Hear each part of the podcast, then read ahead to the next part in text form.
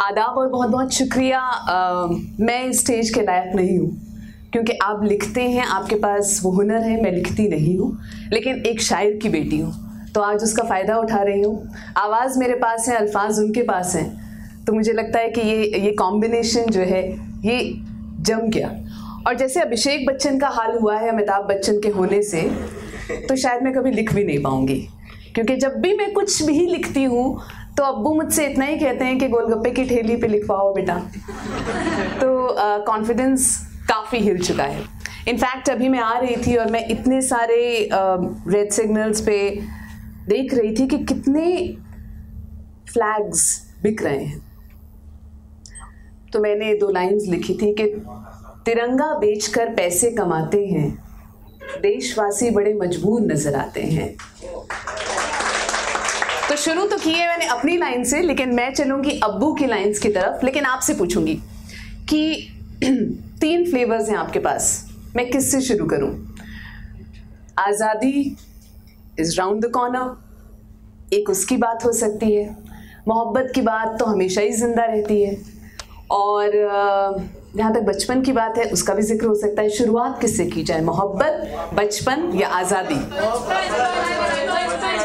बचपन। चलिए, बचपन से शुरू करते हैं, फिर मोहब्बत पे जाते हैं और फिर आज़ादी तक आते हैं। खैर ज़िंदगी में भी ऐसे ही होता है।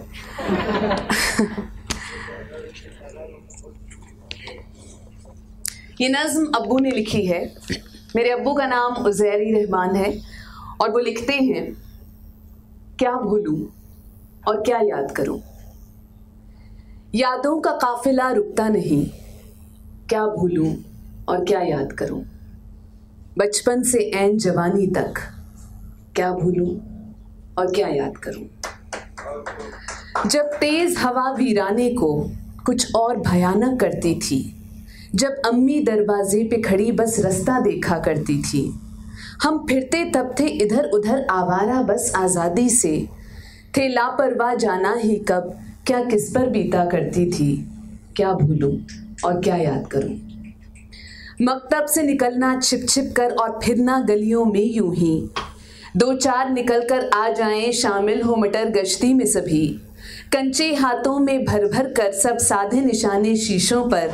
फिर भाग खड़े सबका होना मिलती जब अब्बा की धमकी।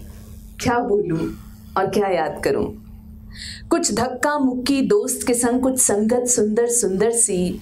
वो मिलके खाना एक जगह, वो मुँह में डालना मिर्ची सी। आए जो समय बिल भरने का, जेबों में हाथ अटक जाएँ। हाथों को कभी बटुआ न मिले, हो जाए उसे भी अदावत सी। क्या भूलूं और क्या याद करूँ? पढ़ने के बहाने एसी में जा, बैठ किताबें ले लेना। और इसकी आड़ में बैठ के दस दिलचस्प नज़ारे कर लेना। हो जाए कोई जो सर पे खड़ा पेंसिल से लकीरें खींचना कुछ। टलते ही बला के फिर से इन्हें पन्नों से मिटाने में लगना। क्या भूलूं और क्या याद करूँ? ये आखिरी साल भी कॉलेज के कितने दिलकश हो जाते हैं। पढ़ना लिखना रहे दूर की बात, बस नाम पते लिए जाते हैं। कॉलेज आते हैं, मिलने को लेक्चर से है, अब नाता क्या? बस एक फेयरवेल होना है, तैयारी में जुट जाते हैं। क्या भूलूं और क्या याद करूँ? वो दिन आ पहुँचा, आज ही तो या जीतना है या हारना है, या सीने पर होगा तमगा या दिल को अपने मारना है। कोशिश तो रही पूरी, लेकिन कोई और ही बाजी मार गया। तकदीर करेगी कुछ बेहतर, ये सोच के बस खुश रहना है। क्या भूलूं और क्या याद करूँ? तो बचपन से आते हैं जवानी तक, और नहीं। मुझे नहीं लगता मोहब्बत का ताल्लुक जवानी से है। मोहब्बत की तो कोई उम्र ही नहीं होती। तो आ, एक गज़ल है जो मुझे ऐसा लगता है कि अब्बू की one of the most romantic ghazals में है। कभी मुझसे यूँ ना मिला करो कि तुम्हारे दिल में कोई खौफ हो। ये रिवायतों का मिलन नहीं ये है मेहरबानियाँ वक्त की। ये तो पहले दिन की ही बात है, न कहीं सफ़ा न थी डायरी। मुझे देखने लगे इस तरह, जो बची थी जहाँ, वो निकल गई। तुम्हें दोस्तों पे भी नाज था और नाज का भी एक अंदाज था। मगर दोस्ती की कलई यहाँ, ज़रा ही नहीं, पूरी खुल गई। हूँ मैं तुमसे यूँ नहीं आशना, मेरी जीस्त का सबब हो तुम। जीस्त इज़ एग्जिस्टेंस हूँ मैं तुमसे यूँ नहीं आशना, मेरी जीस्त का सबब हो तुम। नहीं मिल सके जो तुम इस जहाँ। तो अब दूसरी पे नज़र गई। मिले तुम हो मुझसे कई दफ़ा, मगर एक बात का पलक है। नहीं देख पाया कभी तुम्हें, मेरी चश्म इतनी ही तर रही।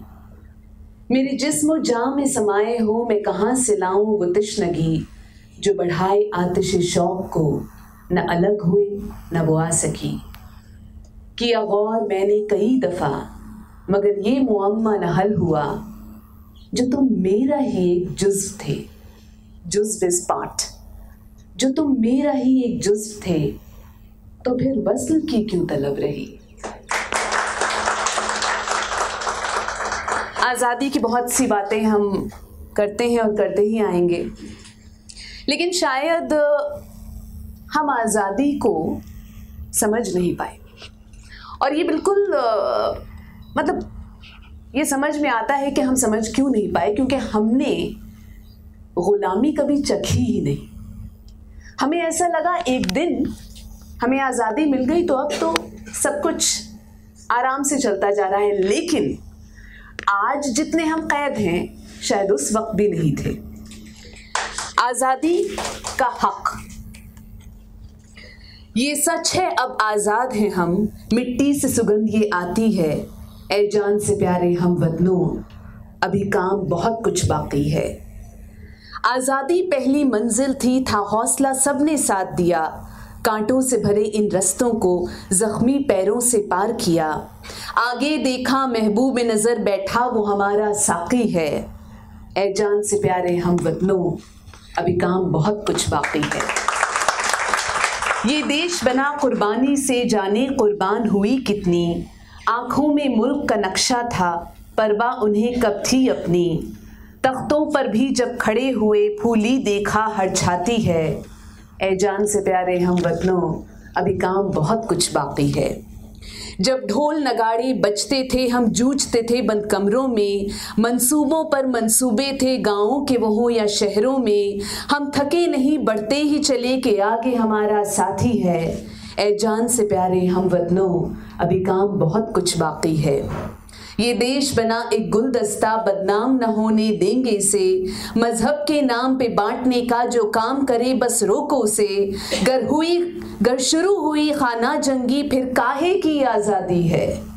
ए जान से प्यारे हम वतनों, अभी काम बहुत कुछ बाकी है। है मुल्क बड़ा तो मसले हैं, हल होने हैं, हल होंगे भी। दिल हारना शोभा देता नहीं, आए चाहे सौ मुश्किल भी। बस खोट नहीं हो नियत में। ये हुआ तो फिर बर्बादी है। ए जान से प्यारे हम वतनों, अभी काम बहुत कुछ बाकी है।